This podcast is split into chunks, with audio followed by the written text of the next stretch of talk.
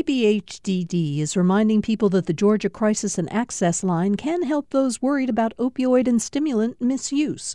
The toll free number is online and is active 24 7. More information at opioidresponse.info. Hello and welcome to the Georgia Today podcast from GPB News.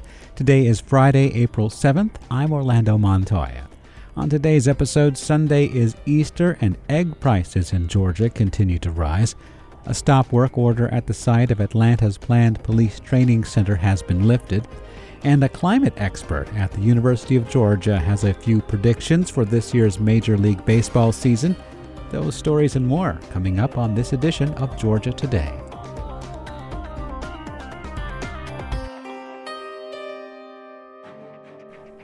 Eggs are an iconic part of Easter for those who observe the holiday, and over the past year, their prices have hit historic highs due to the avian flu causing a reduction in supply. GPB's Devin Swald has more. In January, a dozen or so eggs cost as much as $4.80, according to the Consumer Price Index. Although that amount has trended downwards, it's still high compared to the $1.50 price tag two years ago.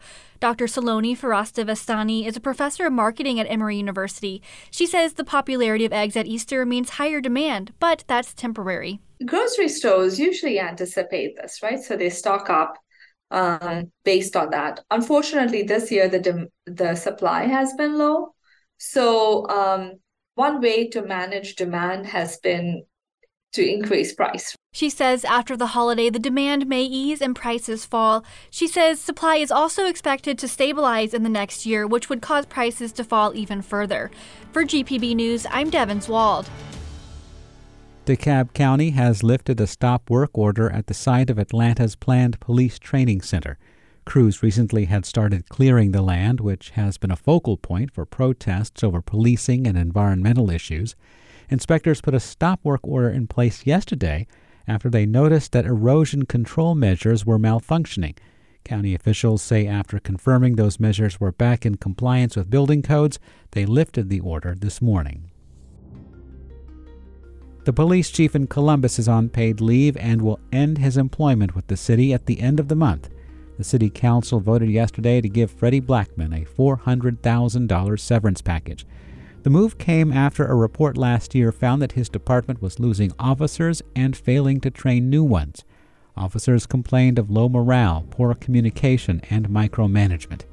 Columbus Mayor Skip Henderson spoke after the vote yesterday. And I would just like to say that uh, on behalf of the citizens of Columbus, uh, to Chief Freddie Blackmon, who is in the room, uh, thank you, sir, for your faithful and dedicated service of 37 years to protecting the lives of the people in Columbus, Georgia.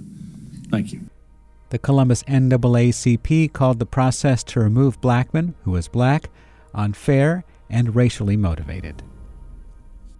Children's Hospital of Georgia is using a grant to fund additional resources for pediatric cancer patients and their families. GPB's Ellen Eldridge has more. The Augusta based hospital will hire a social worker who will support patients and their families. Money will also help pay their travel expenses to treatment. Dr. Valera Hudson is the pediatrician in chief with Children's Hospital of Georgia in Augusta. She says families need emotional support for the anxiety and mild depression that can occur when facing a chronic illness other higher level resources that a family may need to address uh, both physical needs, food, shelter, travel, as well as emotional and mental needs uh, that definitely are part of the journey of uh, supporting a child through a cancer diagnosis. Hudson says the initiative is being funded by a grant from the Texas based Jordan Spieth Family Foundation. For GPB News, I'm Ellen Eldridge. Georgia ranks 15th nationally for public high school graduates who earn a passing score on at least one AP exam. Each AP course is graded on a 1 to 5 scale. Last year, just over 21% of Georgia students who took the tests scored a 3 or higher. Nationally, more students are taking the exams than they did a decade ago, but in Georgia, slightly fewer students are taking it. Last year, nearly 34% of graduates took at least one exam, down from about 37% in 2012. The owner of an Albany mobile home park, destroyed years ago by a tornado, is rebuilding on the site. The Paradise Park community was directly in the tornado's path and nearly completely flattened on January 22, 2017. Now, after delays with permitting, owner Patrick McKee says he's building about 30 mobile homes a month on the site to provide Albany with affordable housing. 15 people died in the, in the city and the county, in Dougherty County that day. And so it was a rough day and it was a big setback. But uh, the way we're, the way we're responding is we think Albany needs this asset and we're excited to provide it. The $20 million project will put about 200 rental units into a gated site to include a community center, pool, and a 16 seat movie theater. It's now called Pierce Point.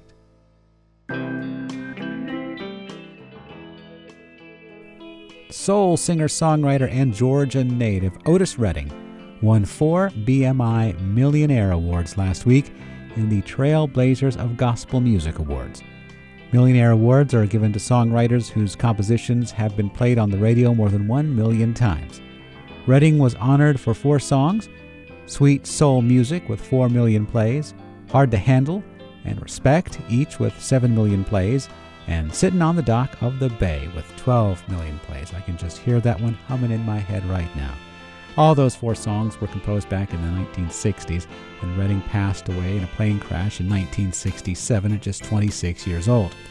Redding's daughter, Karla Redding Andrews, accepted the awards last week on his behalf.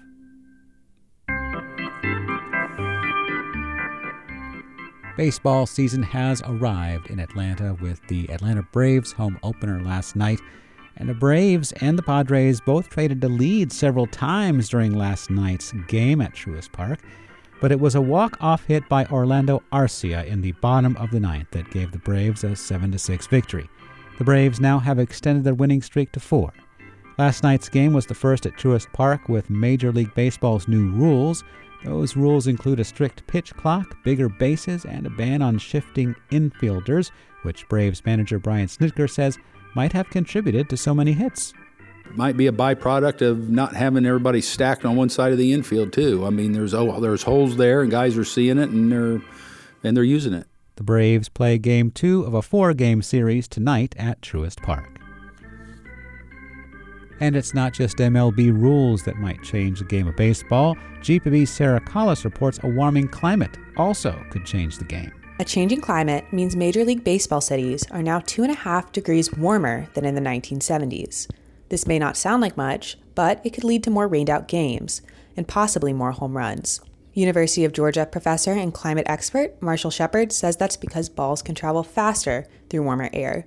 Warmer air tends to be less dense, um, so again, when you think about density, you're thinking about molecules and in in the air. Um, so if you have less dense air, uh, there's less resistance on the ball as it's traveling in the air. Shepherd says higher temperatures could also result in fewer curveballs, since warmer air could make them curve less. For GPB News, I'm Sarah Callis.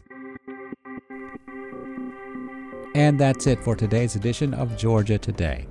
We'd like you to hit that subscribe button if you haven't done so already. That'll help you keep us current in your feed.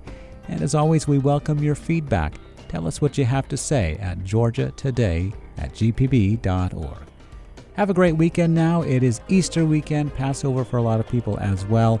Looks like it might be a little bit of a rain out for a lot of the state, but keep your head up and do good things. You deserve it. I'm Orlando Montoya. Talk to you later.